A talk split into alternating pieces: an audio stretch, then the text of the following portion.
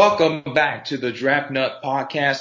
We are six days away from the Jacksonville Jaguars being on the clock. Two picks after that, though, the San Francisco 49ers are on the clock with the third overall pick after trading up with Miami um, a few weeks ago.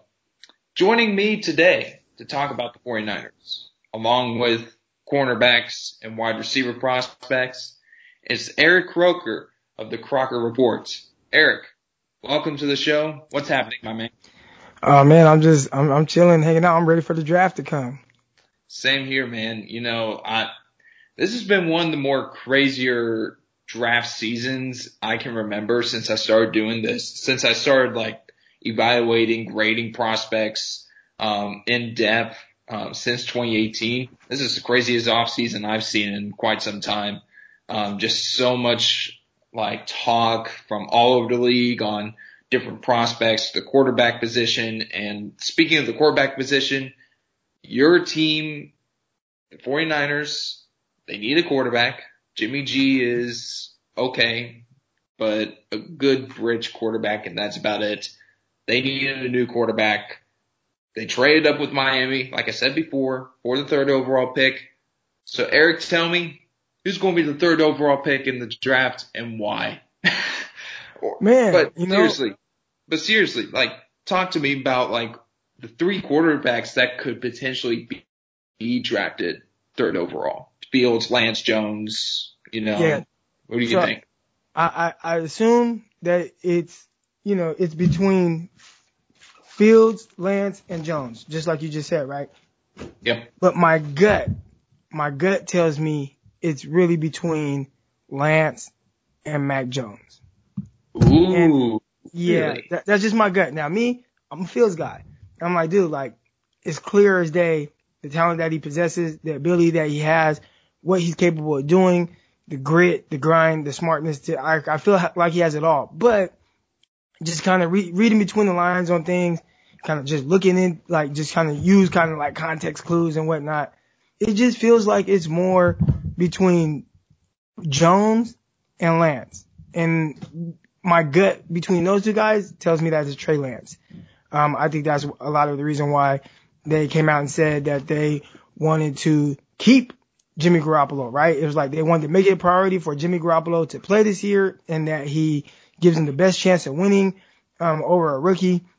Um, and that he would only be on the roster this year.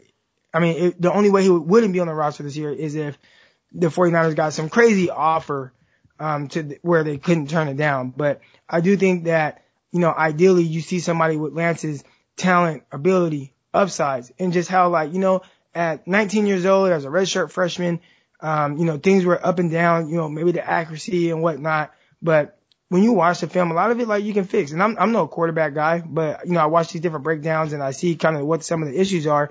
And I just look at it like, look, this dude's far from a finished pro, pro, uh, prospect. You look at the, the, the mental makeup that he has, you know, and the like maniacal work ethic, just, you know, like tirelessly and relentlessly, um, you know, working to get better, you know, asking, you know, John Beck, the quarterback coach said, Hey, like, don't sugarcoat it. Tell me exactly what I need to do to get better. Where can I get better? What do I need to work at? And like saying, I want the cold hearted truth and kind of being that type of person. I think he's going to do great things. And they talk about Quincy Avery talked about how smart he is and like it's the smartest quarterback that he's ever been around. Um, there's just a lot of pluses with the character of him. He obviously possesses the traits. Now it's just time for him to like, you know, continue to, you know, refine his technique, his footwork, you know, his throwing motion, those type of things. And I think, you know, over time, within like a year, you should see a much better prospect or con- more consistency on the field with his accuracy. So I think he's going to be the guy. I think they're fine with Garoppolo being the starter this year and really being able to win. And then I think moving forward, you'll see a transition into uh, Trey Lance. Between Garoppolo and Justin Fields, who do you think would give the team a better chance at winning? I think Garoppolo. right now. Yeah, I, I think Garoppolo right now. I mean, I, I get it. Like, you know, how people, you know, you, you've seen kind of the, the ups, you've seen the downs with Garoppolo, but I think ultimately with Jimmy G, like when he's on the field, they do win. Like they win a lot of games. Um, now is it always pretty? No.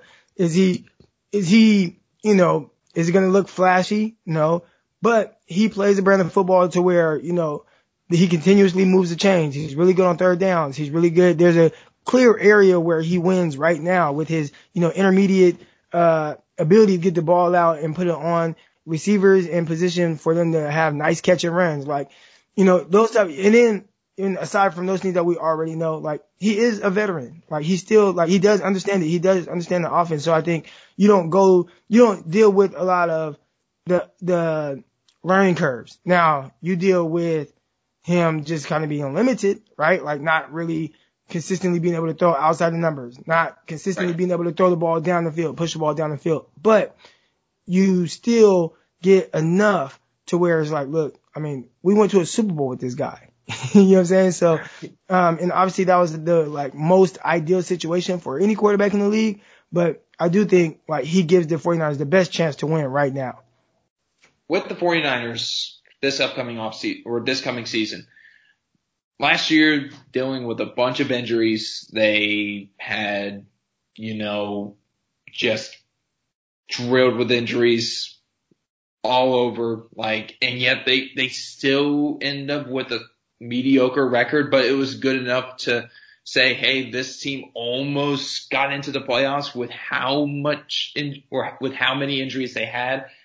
Do you think this year, fully healthy, if they can stay healthy, even with drafting a quarterback at three, do you think this team can still compete and be a Super Bowl contender this year?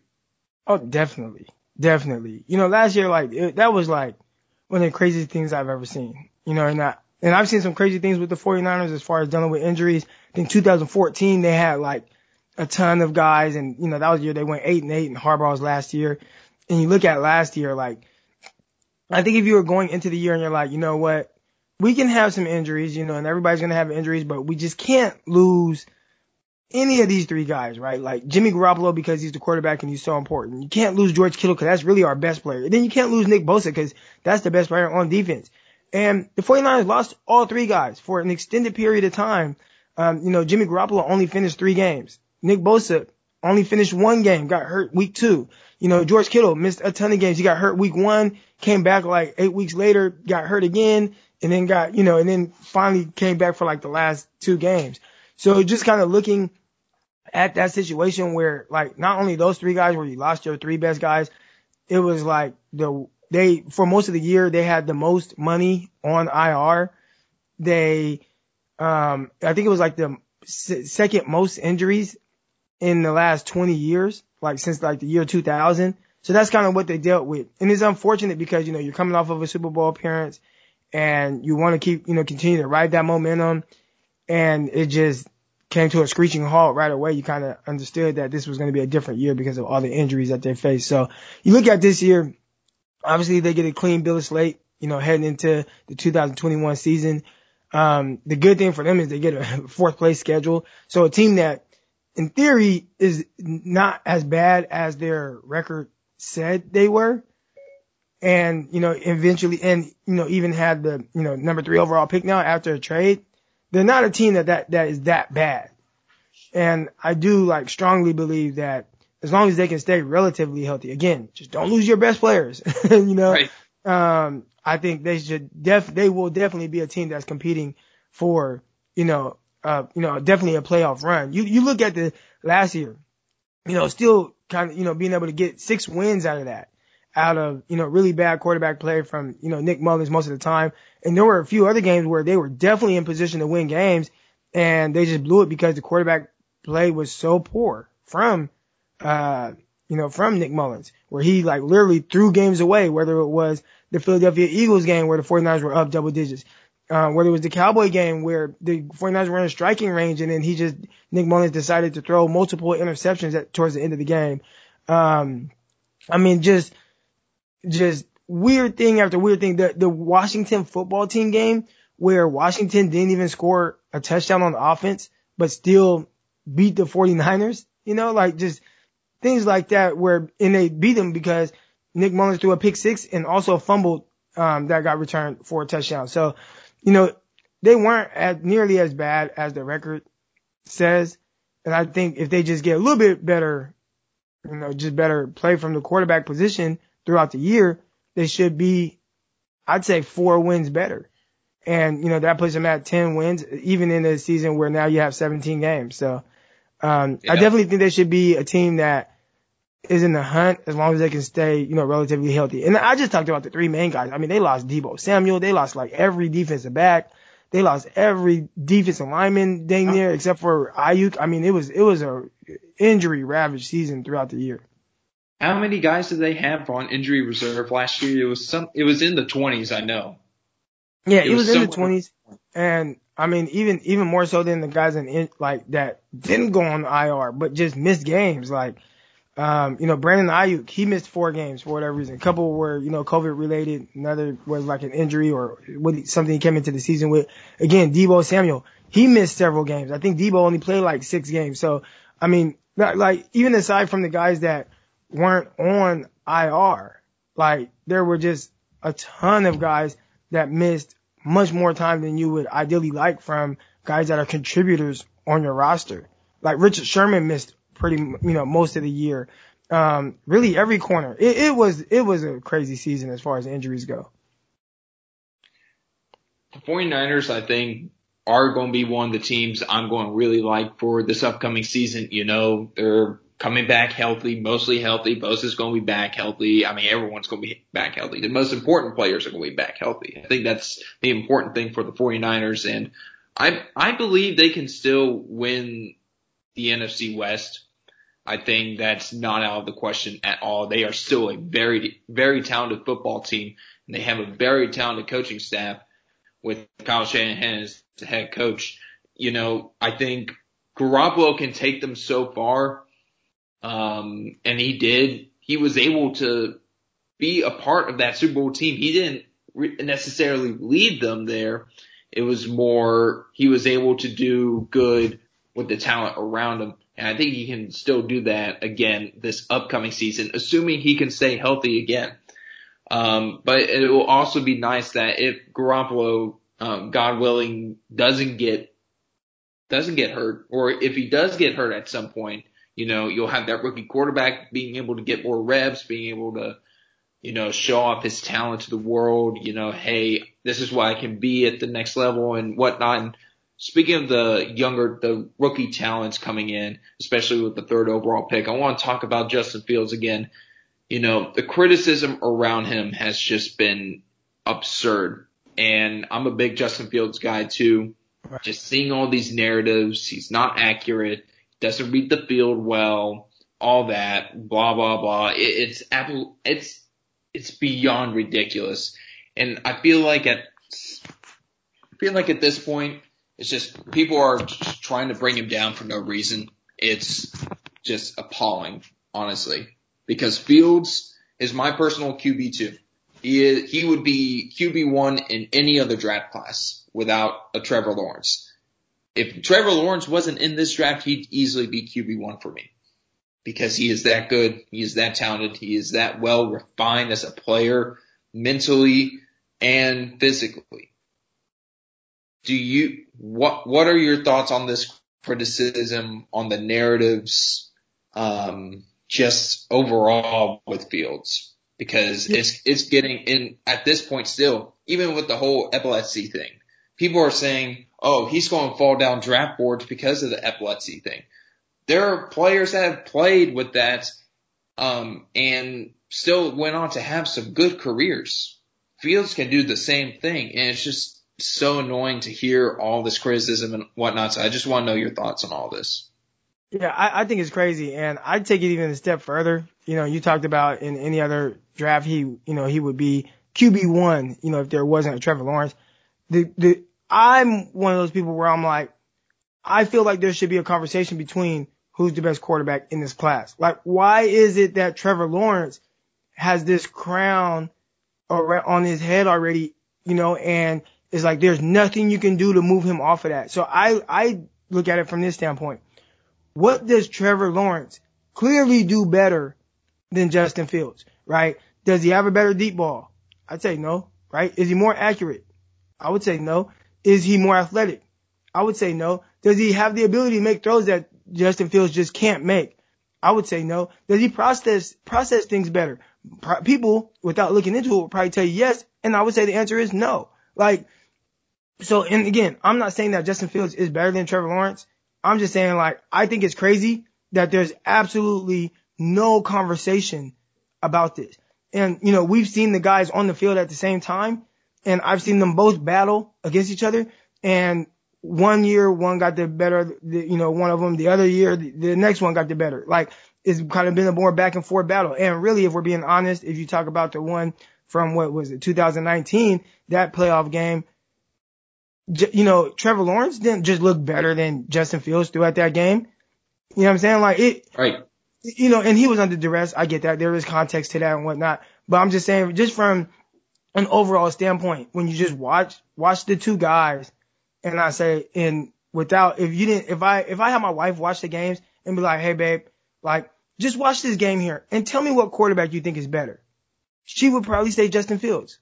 You know what I'm saying? So like, and I'm not, again, I'm not saying Fields is better. I'm just saying I think it's crazy that there's no conversation at all.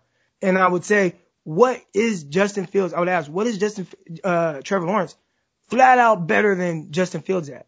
And I said all those things where, you know, I answered the question with no, no, no. And that's not to say that Trevor Lawrence isn't as good in some of those things, but I, I don't understand how there is just 100% absolutely no conversation at all from a guy who did not lose a Big Ten game at all. Obviously he had some up and down games. They talk about the Indiana game. That's his worst game, right? Threw three interceptions, but still have 400 yards.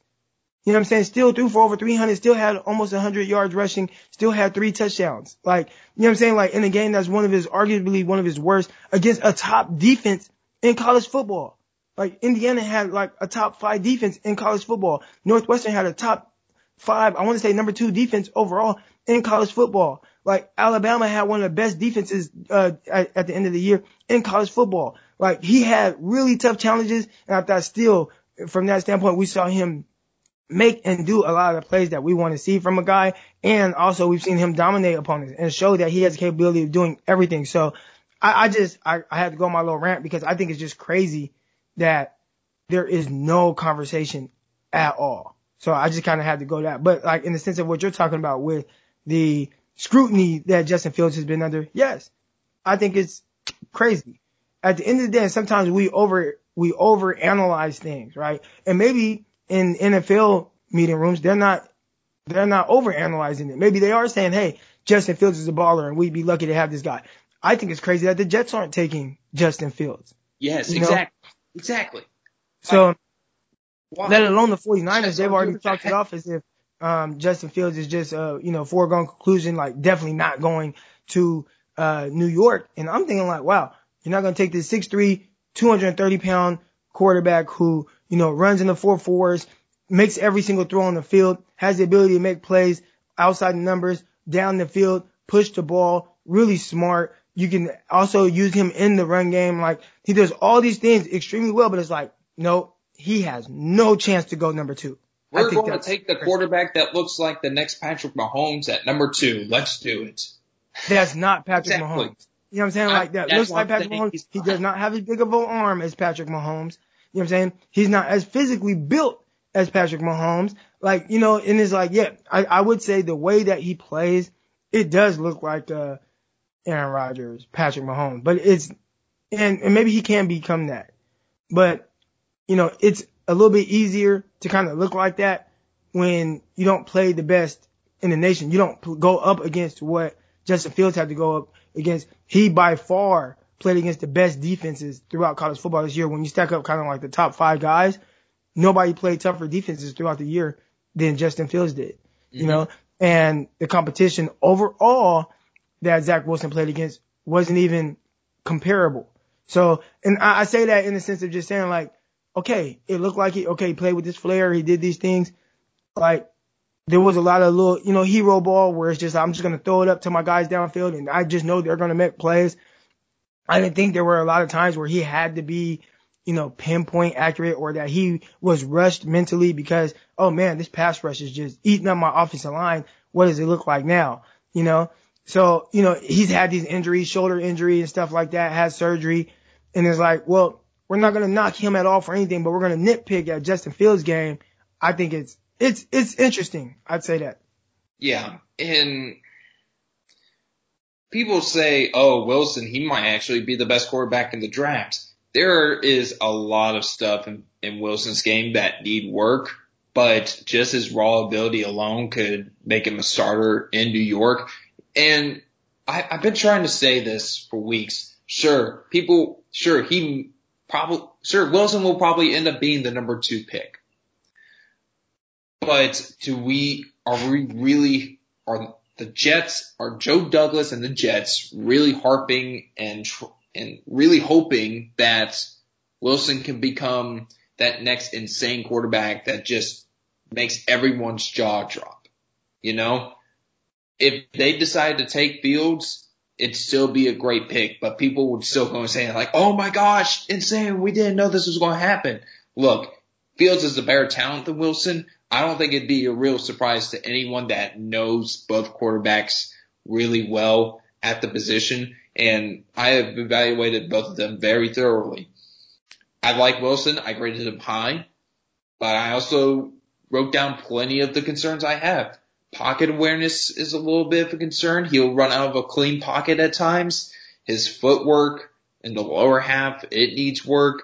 He sometimes gets, his base gets too wide and that causes him to underthrow some passes, you know, but with Fields, he, he is just as clean as they come when it comes to mechanics, mental processing, physical talent. He's got it. With Justin Fields, it, it, it's almost like I don't know if I'm overextending here. I feel like there's a little bit of some racial bias here. If do you think there is a little bit of that right going on with Fields, with the criticism going on around him? Um, I think I would be naive to say n- no. Um, I want, I always like to give people the benefit of the doubt. So I want to believe that that's not factoring into any of this. And I want to feel like, you know, I want to believe that this is just strictly a football evaluation and they've come up with their conclusions that way. But I do think that there is some, you know, the way that they're kind of perceiving certain guys and yeah. how they're kind of throwing out certain narratives about them. Nobody brings up the fact that Trevor Lawrence runs. Nobody talks about Trevor Lawrence as a runner. Nobody talks about how really when he played against Ohio State, he kind of um, in the playoffs the previous year, 2019 uh, playoffs, he pretty much won that with his legs. It wasn't his arm. And nobody talks about like that with him. But why is that the first thing that they talk about with guys like Justin Fields, who Justin Fields doesn't even run like that? He doesn't like, run. He's not. He's not that explosive runner, but he is a he is a good runner still. Right. And I bet, and I'm kind of Googling it right now as we talk, but I bet if I looked up the stats between the rushing yards for, um, you know, both guys, it's probably, I would, I wouldn't be surprised if last year, because, well, even this year, they both didn't play a ton of games. So I'm looking it up right now to see who actually, you know, ran the ball more. But I bet it's not too far off between Justin Fields and Trevor Lawrence. But why don't they bring that up with Trevor Lawrence? But the first thing people talk about with Justin Fields is the fact, oh, you know, he's a guy, he can run, he, you know, he does this and well, you know, you gotta be better from the pocket and, you know, can he be better from the pocket? And it's like, dude, he's been good. Matter of fact, here we go. I got the numbers pulled up now. So in 2019, uh, in 2019, Trevor Lawrence, cause he, you know, he, he played 10 games last year. So 2019, Trevor Lawrence, 103 rushing attempts. All right. In 2019, Justin Fields, 137 rushing attempts. Trevor Lawrence actually had more rushing yards and, uh, one less rushing touchdown. Trevor Lawrence had nine rushing touchdowns to Justin Fields 10. Now, they're, they're very similar from that standpoint, right? Like their rushing numbers are not too far off. Um, even last year, uh, Justin Fields ran the ball 13 more times and he had a lot more yards. He had 180 more rushing yards, but even then, rushing touchdowns, uh, Trevor Lawrence has more. He had eight in their career. Trevor, uh, Justin Fields has one more rushing touchdown. He has 19. Like, I, I say all that to say, they pigeonhole Justin Fields into being like, well, he's a runner first or he's this athlete. I mean, you know, it's like, no, like this dude plays from the pocket and he's the most accurate quarterback at every level of the field in this class. Why don't we talk about that? Why don't we talk about how he has this photographic memory? Why don't we talk about how he's just as smart as the other guys and had, uh, offers. His first offer was like to Harvard and it wasn't even a football, uh, scholarship. It was like a, uh, academic scholarship to go to Harvard. Why, why don't we talk about how smart he is from that standpoint? So from that, st- like when we start talking about those things and what people try to make it seem about Justin Fields, hard worker, all these other things, that's when I think like, you know, some of that racial bias. Again, I want to give people the benefit of doubt, but it is hard to say that, you know, he isn't being pigeonholed into a certain lane because of his skin color. I, I think with both Fields and Lawrence, from what I've noticed from their play is that they both come from different offen- offenses. Fields came from a very pro style offense that had a lot of receiver option routes. Um, and I think that's a little bit from where all those narratives of, oh, he can't read the field well. He's a one read quarterback. No, he's waiting for his receivers to make a decision on the route. Then he's throwing the ball. Sometimes a lot of the stuff they run is one read stuff, but there are plenty progression plays all over that playbook. Um, with Trevor Lawrence, I also, I felt like, and I'm a big Trevor Lawrence fan and I'll admit I'm also a Clemson fan. So is there some bias? No comment, but, um, no, no comment on that. But, um, when it comes to Lawrence's offense, I noticed that they're, a, they're very much more of a one read um, offense and they'll install a little bit of some progression stuff in there, but I think a lot of the stuff where you, you see Lawrence maybe staring down a guy and he ends up throwing a pick like we saw so many times in 2019 when he struggled early on that season. Um, I think a lot of that is the confidence he has in his, um, in his overall ability. And that, that's just where I am with both quarterbacks. And you, you were talking about how Fields has been criticized and whatnot. And it, it reminds me so much of how much Cam Newton has been criticized. Like that, that's just like how I, I think of it is Justin Fields being criticized throughout this draft process reminds me of a lot, a lot of how Cam Newton has been criticized a little bit throughout his career because Cam Newton has always been a good quarterback, in my opinion. I know some will disagree and say, oh, 2015 was his only good year, blah, blah, blah, blah. I don't want to get deep into that conversation. That's a conversation for another time. But the thing with Fields is that mm-hmm. I'm really, really hoping he goes to a good team like the Niners, gets an opportunity to start and just ends up becoming one of the best quarterbacks in the league for years to come. I just want that to happen so then a lot of people can zip their mouths, you know, and just, right. you know, I, I'm sick of all the criticism going on with Fields. I'm ready for him to get drafted to the 49ers. I hope, I hope, I hope he goes to the Jets because he deserves to be the next quarterback off the board. But most likely, I hope he goes to the 49ers for your sake, Eric for your team's sake, for your team's future, for my sake as a big Justin Fields fan. I hope that happens. So the best for yeah. Justin Fields. And again, I started off this talking about how I feel like the pick will be Trey Lance. So, you know, and we haven't really kind of dug deep into him, but, um, I think, you know, for just stylistic purposes, the offense that he played in, and then you kind of look at a lot of like why people, you know, become bust or become good it's not even so much what they go into the NFL with, is what they're able to gain after being in the NFL.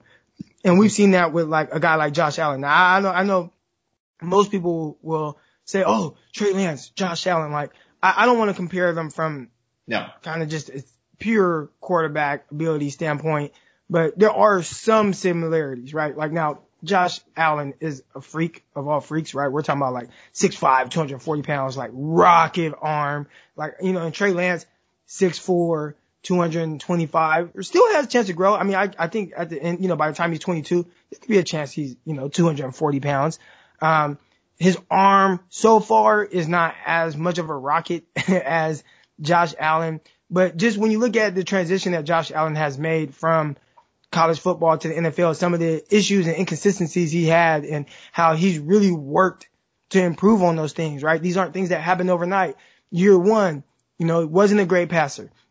Year two, still wasn't a great passer, but you saw some improvement and Buffalo went to the playoffs. And then year three, you talk about somebody who was like an MVP candidate and, you know, now it's like, man, all the flaws that people talk about, you'll see it pop up here and there. Yeah. But for the most part, he played at an extremely high level and put a lot of pressure on opposing defenses. I think Trey Lance, with his work ethic and the traits that he has, he can grow to be that type of quarterback. And I think that's what's going to be intriguing to, you know, whatever team that takes him. And, you know, 49ers, I, I wouldn't be mad at that at all because I think he's that type of player, that type of kid, that type of, and has that type of mindset. Oh yeah, absolutely. And honestly, I wouldn't have a problem with Justin Fields going third overall at all because Lance is, or not Justin Fields, or Trey Lance, I mean. Um, I wouldn't have a problem with Lance going third overall at all because he, he's great. He's a great talent overall. I, I love to death. I gave him a high second round grade, but that doesn't really show how much I like him as a player. And when I was talking to Mark Schofield, um, about a month or so ago when he was on here on the podcast. Um, he and I were talking about Lance and he told me from an article he read or something like that. And it was that Lance is more pro ready than I think we realize from a mental perspective because a lot of what North Dakota State ran was like the verbiage is similar to what the verbiage is going to be at the next level for Lance. A lot of this, a lot of the, Lance was calling out protections, um, kill calls, all that. He, he was doing a lot of stuff that a lot of college quarterbacks right now that have pro potential aren't really doing. And right. I, and that is a huge plus for Lance, especially coming from the FCS level, which people for some reason call that division two. It's I not, know, and it's like, it is not, I correct people all the time They'll yeah. say D2, they'll say D3, and I'm like, dude, no. This no. dude played in the FCS at the highest level in the biggest of games. Like, this is not just some dude from this losing FCS program, right? Like, even like, you know, I'm from Stockton, California, which is 30 minutes south of Sacramento. Like, you know, there's Sac State there. Like, we're not even talking about like a program like Sac State, which I think they went to the playoffs this, not this past year, but the year before. But mm-hmm. um, we're not even talking about like that. We're talking about like at the highest level with a lot of pressure on him because North Dakota State is probably, you know, arguably the best team in the FCS every single year. There's a lot of pressure to uphold that, you know, those type of standards. And he did that to the tune of going undefeated. Like, yes. and I get it. You, you ha- you're at the best program. Like, you're on a really good team. You probably have some of the best coaches, right? And really good talent at your level. But even then, it's like there is one thing to kind of just, you know, you go there with the expectations and whatnot, but like as a freshman, like this is my first time on the field and we do not lose a game at all. And we win games every which way possible, whether it's not him throwing the ball a whole lot, right? They didn't ask that of him. Um, yeah. they lean heavily on the run game and not with just running one, one running back. They had like three running backs that were like interchangeable and they used Trey Lance as a essentially a running back, right? With, you know, and he had over a thousand yards rushing. So just, you see some of the abilities and you have to be able to project, right? I heard Mel Kiper say it, like, you have to be able to scout with anticipation. And when mm-hmm. you're looking at Trey Lance and you look at him like, man, one year, okay, lower level, but I'm looking at him, I'm looking at the intangibles. Where can this guy be if he gets to our program and we get to mold this guy into exactly what we want and yep. he has the mindset to be able to like hold up to that. And then like you talked about, and I, I, I made a video about this on my YouTube page about how he is the most pro ready quarterback. Now, I, I mean pro ready in the sense of what the professional league asks of you from a mental standpoint. Like you said, yes. calling out line protections, the blocking, things like that. Huddling it, it, up, it being able to, you know, being able to huddle up and, and call a long play in the huddle. That's going to be a new for a lot of these guys you know, turning his back to the defense on play actions consistently. That's going to be new for a lot of these guys, not him. So again, I'm not saying he's the most pro ready where, you know, it's like, well, you know, he needs to fix his accuracy and his feet and stuff. And like, he needs to clean that part up and maybe catching up to the speed of the NFL going from FCS to, you know, the NFL. But just from a mental standpoint and yes. how you can really scheme around what he does well right now and that can help you win games as he develops the other parts of his game. I think he's NFL ready from that standpoint. Ideally, yes, allow him to sit. But I do think there's a scenario where he can come in and you can do something with him to where so you know what we can win this way. Now we might not win it all, we'll see, right. but we can win this way and build off of that. I want to touch on Mac Jones really quick, and then I want to start talking about the cornerback position and the wide receiver position in the NFL draft. Um, a lot of people say, like, there are people out there that are saying Mac Jones, he is incredibly intelligent as a football player, blah blah blah, great, um, good quarterback, all that. I I like Mac Jones and I, I've been very critical of him throughout this entire process. That doesn't mean I hate him. Some people think, and Bama fans think I absolutely dread him. Like, to the point where I hope he doesn't go drafted. Like, it, it's gotten to that point for some reason. I'm like, no, not at all. I think Mac Jones should absolutely go get drafted and be drafted high, but not as high as people are saying he right. should, as they're projecting him to go. Jones, people aren't realizing that Jones has only played in, I think, 17 career games. Same amount of 17 career games. yeah, games. same amount as Trey Lance. When you yeah. talk about experience. Right. Yeah. And they're saying, oh, he's an experienced quarterback. Uh, 17 career starts on your record. And also, from a mental standpoint, sure, you're smart, accurate, all that. But there are some there's he, he's raw too. His footwork can be inconsistent. He doesn't have the physical traits you really look for in a quarterback in today's NFL. He doesn't have that out of structure play ability. He doesn't have that running ability you look for in a quarterback. Like all he didn't have the traits that I was looking for when I was watching on his tape. Um, for my evaluation, he ended, he's my quarterback number five um, with I think a high third round grade. But if if you were a team that needed a quarterback in the 20s, early 30s, sure, I'd take Jones 10 times out of 10 in that range. But in the top 10, no, not at all. Yeah, well, it's a little tough with him because you do see some of the things that he does extremely well, right? Yes. And a lot of those things are things that the NFL is going to covet. And, you know, he looks like, you know, the way he plays the game is like a veteran. Like, it's like, well, you know, I see the field extremely well. Um, I understand where to go with the ball. Uh, you know, he's, he's able to win at all levels. I think his movement skills in the pocket, like his feel for, you know, like pressure and being able to slide left, slide right, I think that's tremendous. Where I struggle with him, especially like heading to the NFL. And again, you have to scout with projection, right? because there's, you know, there's your situation in, in college is not going to be identical to your situation at the NFL level. So my thing with him and where some of these guys like him might get in trouble is, you know, he doesn't have the elite arm. And that's not saying like, you know, you don't have to have just the biggest arm to be successful in the NFL, but it definitely helps. And wh- where it helps is certain drive throws that maybe hang up in the air a little bit in college and your guys are able to make plays on you. But in the NFL, there's guys that are closing on that a little bit quicker and they may pick that off, right? Yeah. And just, and it's, it's one thing to where you see somebody with a big arm throw a risky pass and say, Hey, you can't do that. It's a, it's another thing to have a guy who doesn't have a big of arm and he tries to make that throw and it's like, well, you can't even attempt that. Like, you know, like that's the difference. Um, a lot of his downfield throws um, there were some that were just beautiful and on the money. And there were a lot that were underthrown and he would have Heisman Trophy Award winner DeVonta Smith and Jaylen Waddle jump up and make these contested catches that shouldn't be contested.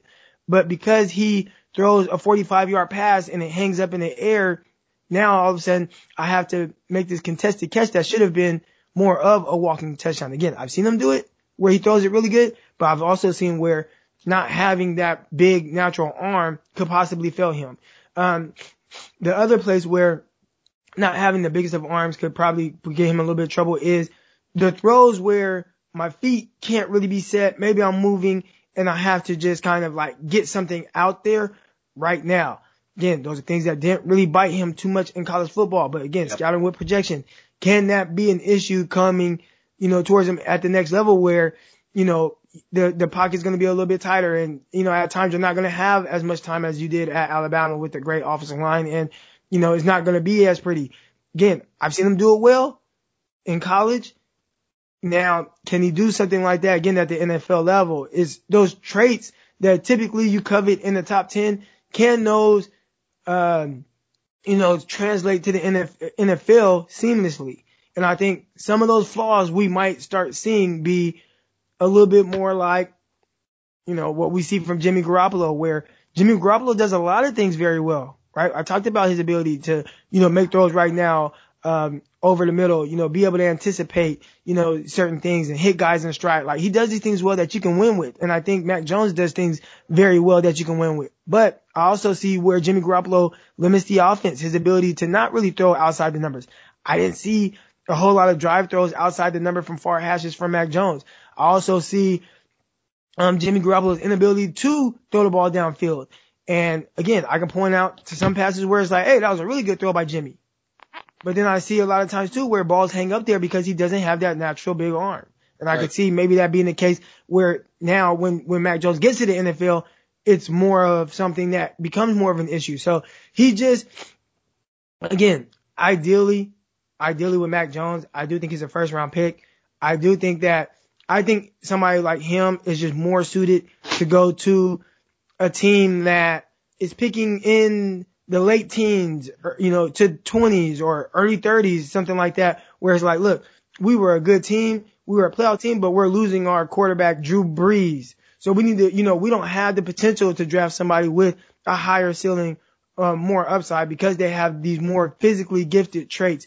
You know, at that point, yeah, I would love to draft Mac Jones. We're talking about pick at three where you've traded away two picks and you're using another. So essentially you're using three first round picks on this one guy. I don't know if he possesses those type of traits. Now, no. Kyle Shanahan or anybody else does, we'll see. But that's the thing that I kind of have a hard time with. I do think that he, there's uh value with Mac Jones, just not that much value because I don't think the payoff and upside is is as high. I look at him like Jared Goff, right? Yep. Um, Jared Goff for everything that people might say he's not, you know, I don't think anybody has won like or been a part of winning more games over the last three years than Jared Goff, four years since like McVay showed up. I think he has like the most wins in the NFL. Uh, you know, and, and that's a crazy number, right? He's, I want to say he led the league in like passing in like 2019 or something like that, or near the top. You know, you know, he throws for a ton of yards. He does all these things very well. And even then, his coach said, this isn't enough. I've been to the Super Bowl with him. I've, I've been to multiple playoff games with him. He's thrown for a ton of yards. He's done all these things very well.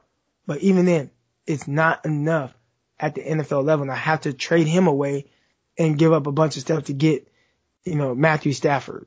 And I think you kind of run into that situation with Mac Jones where it's like, gosh, he does some things well. I'm winning games with him, but I, he's just missing that thing to put me over the top to mm-hmm. get me to win games when things aren't going great or perfect for the rest of our team? Does he have the talent to be able to play above the X's and O's? I think he plays with the X's and O's extremely well, and that could be intriguing for a guy like Kyle Shanahan.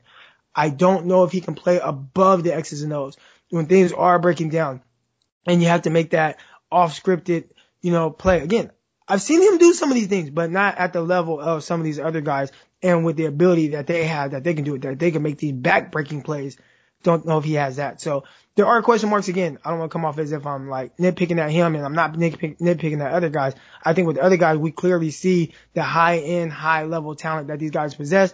With him, not so much. And I think it's really dependent on the situation he goes to and what's the payoff going to be. Is he going to be a guy that you want to pay $150 million to in four years? You know, I think that's going to be the question. I agree with you 110%. Absolutely. Everything you just said about Jones, what teams are probably going to be looking for at the next level, what teams really want from their quarterback at the next level. Like, it's it definitely feels like if you don't have the talent, arm talent to make all the throw, all the accurate throws on all three levels of the field, short, intermediate, deep. You don't have that out of structure play ability. You don't have that off script ability. You don't have that mobility. You're going to struggle a little bit in the NFL. You're not going to be that guy that people are expecting you to be. And I want to point out something. People think that Mac Jones is great off the field. Did we not know about these two DUIs he had a few years ago? Like, I, I want to say this though, like with the DUIs, like those things did happen like a few years ago.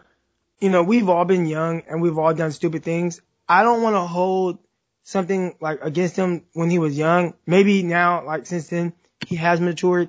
Um, I think even more, I think more concerning than that because we've all had those type of moments, but I think more concerning than that is like the dad bod. Like to me is like, you know, it's one thing to like, you know, okay, I'm young, I do some stupid things, I get in trouble, right? Okay, I need to move on, I need to learn from it and not make those things happen again. It seems like everybody likes him from that standpoint. I think he's moved on from that, right? From a character right. standpoint.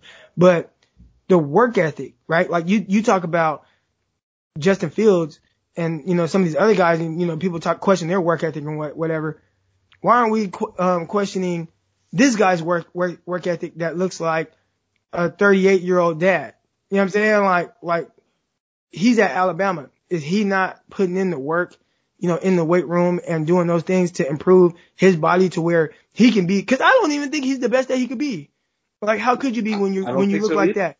Like, I think there's a, there's a, there's a scenario where if he is more disciplined with those type of things, his, you know, he does improve his mobility and athleticism. There is a chance where he can improve his arm strength, but is he willing to put in that type of work? And maybe he gets to the NFL and he understands he got to take it to a different level and he does it there. But again, I have no questions with him as far as, you know, again, the, the early incident, DUI, all that. Okay, whatever the, but I know he's, he's amazing in meetings. He's amazing on the board. He's smart from a football, um, you know, understanding standpoint and all that type of stuff.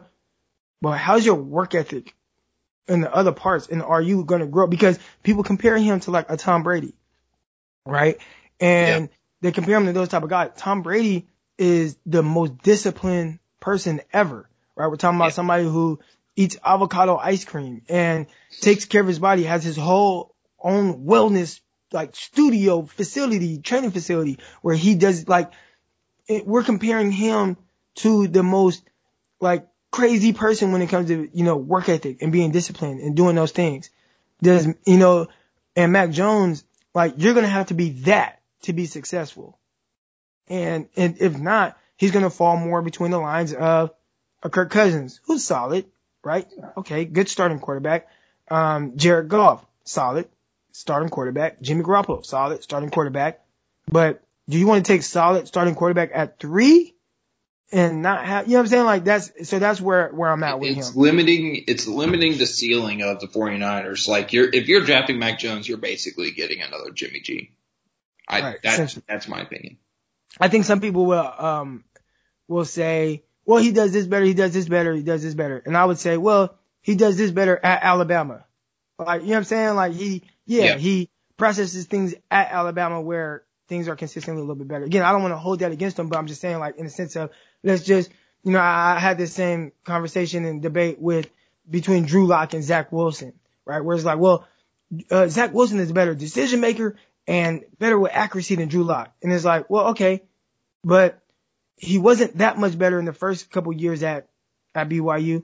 He drastically jumped up this year when he didn't play as great a competition where Drew Lock played in the SEC against far better teams, right, than his team.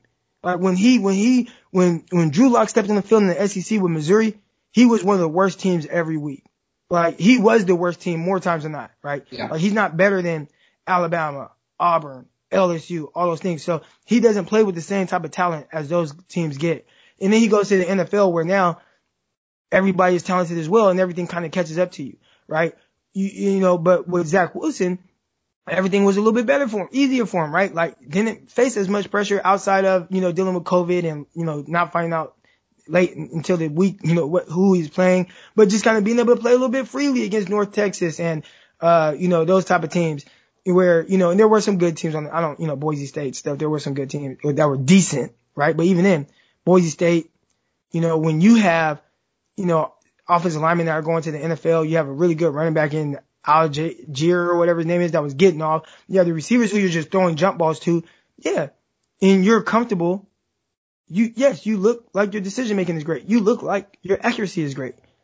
Like, you know, and, and I'm not saying that that's not going to be the case at the next level. I'm just saying, hey, let's use, use a little bit of context with some of these things where when we say, well, Mac Jones, he's, he's better at this and that than Jimmy Garoppolo. And it's like, well, yeah, like I bet if I put Jimmy Garoppolo at Alabama, he would look decent, decent at a lot of things, right? He would look good at a lot of things. His deep ball would look good throwing to downfield to Metchie and, and, um, uh, you know, uh, Smith and Jaylen Waddle. I bet Jimmy would look really good, right? I bet Jimmy would look really good being able to play comfortable behind that offensive line in college football. So, yeah, people say those things again. That's not to knock Mac Jones and say he can't be good or better. I just think at the next level, he's going to have to take his work ethic to a whole nother level to be able to see the field just like a Tom Brady, but also take care of his body in the way that Tom Brady does off the field as well. And I'm with you on that as well. 110%. It's like you're reading my mind here, Eric. It's like you know what I'm thinking all the time with Mac Jones. And I'm like, are we related? I don't know. I don't, you know, it's, you know, I'm glad we have the same thoughts on Mac Jones, like what, what we're, um, what we're feeling about him, what we think of him as a player. And this is the end of part one of my interview with Eric Crocker. Make sure you catch part two tomorrow. Catch you guys later. Peace.